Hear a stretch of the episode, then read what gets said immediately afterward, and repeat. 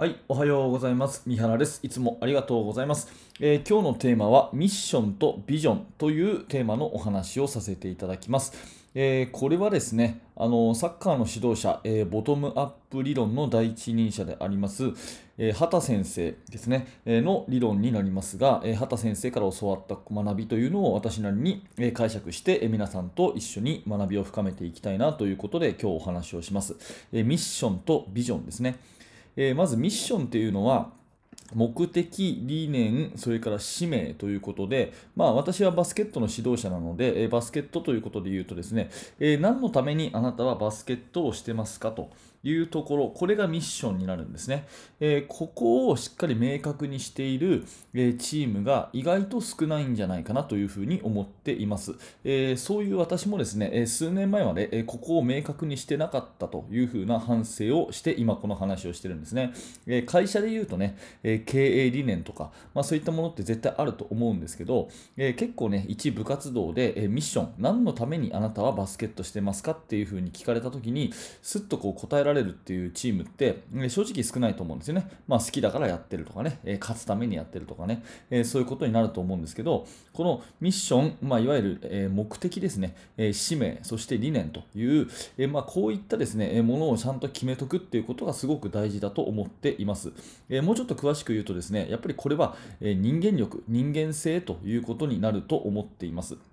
あのまあ、バスケットをね、え中学生、高校生が、えー部活動でやっているとしますよね。えーまあ、それがですね、いつまでできるのかというふうに考えたときに、まあ、バスケットの選手寿命っていうかね、選手としてやれるっていうのは、まあ、人にももちろんよりますけど、まあ、大体25歳ぐらいがピークですよね、え大学卒業して22歳、えその後ですね、まあ、実業団とか、まあ、今でいう B リーグとかね、えプロの世界で例えやったとしてもですよ、仮にやったとしても、まあ、25歳が一番ピークで、えそこからだんだんだんだん緩やかにこう下っていくと、で最後は必ず引退するというような、えそういうイメージになると思います。で、引退した後にですね、えーバスケットの技術とか、そういったものっていうのは、まあ、寂しいことを言いますけど、使い物にならなくなるわけですね。えバスケットを一緒やっていくわけじゃないと。でバスケットでずっと飯食っていくわけじゃないと。絶対にその、どんなにシュートが上手い人もですね、えシュートしなくていい日が来るわけですね。そういう時に引退した後に残るものって言ったら、やっぱりこれは人間性しかないと思うんですよ。なので、えーそのミッションということで、何のためにあなたはバスケットしてるのっていうふうに聞いたときに、聞かれたときに、いや、僕は上手くなるためですとか、試合に勝つためですとか、それも確かに間違いじゃないし、大事なんだけど、もっと人生長いよねっていうことを考えたら、やっぱり人間性を高めるためにバスケットをしてますと。うん、バスケット好きだからやってる、この好きだから頑張れる、この頑張りを通じて人間性を高めるためにやってますっていう風な答えっていうのがあるべきミッションじゃないかなっていう風に思っています。なので、ミッションとして、えーそのバスケット部の理念、バスケット部の目標、ね、バスケットチームのその使命っていうのは、やっぱり人間力を高めていくっていうところを中心にミッションっていうのは捉えるべきだという風に思います。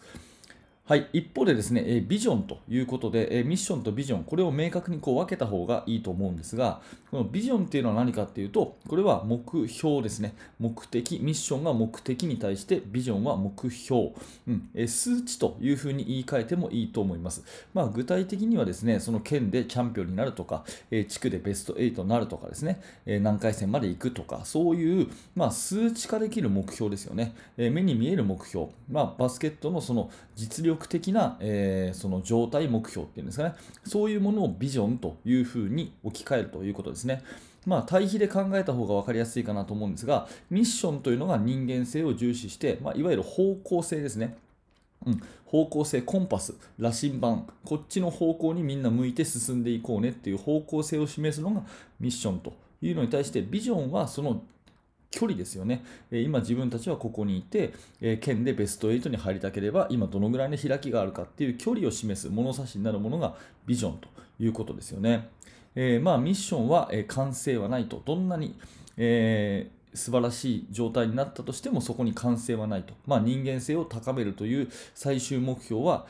あのいい意味で最後まで達成されるものではないというものがミッションに置くべきで、でビジョンというのは、まあ、期限とか目標とかっていう数値が区切られているものなので、まあ、ここをこう明確に分けておく必要があるかなというふうに思います。うん、で大事なのはですね、やっぱりミッションの方がくくりが上っていうことですよね。人間性を高めることが上に来て、その結果として、ビジョンの達成があるというふうな、捉え方がいいんじゃないかなと思っていて、このね、上下の逆転に、注意なんですね。勝つことが全てというふうになっちゃうと、いろんな問題が起きます。例えば、え暴力とか体罰とか恫喝とかですね、えまあ、そういうものがいろんな問題が起きてきたりするのは、大体このミッション、ビジョンが逆転してしまう。まあ、そういう、まあ結果が良ければ何でもいいみたいなそういうねことになると、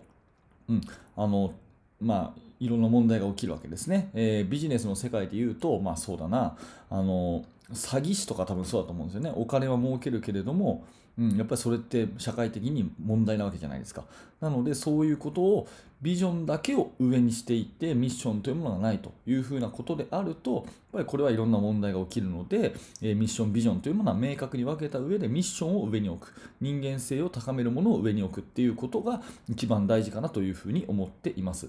はいまあ、これを聞いてね、えー、あなた自身のチーム、それからあなた個人のビジョン、ミッションは何でしょうかということを問いかけて、このお話を終わりたいと思います。はい、えー、ありがとうございました、えー、このチャンネルではいつもこのような形で、えー、バスケットボール教育に関するお話をしています。もしよかったらチャンネル登録をしてまた聞いてください。はい、え最後までご視聴ありがとうございました。三原学でした。それではまた。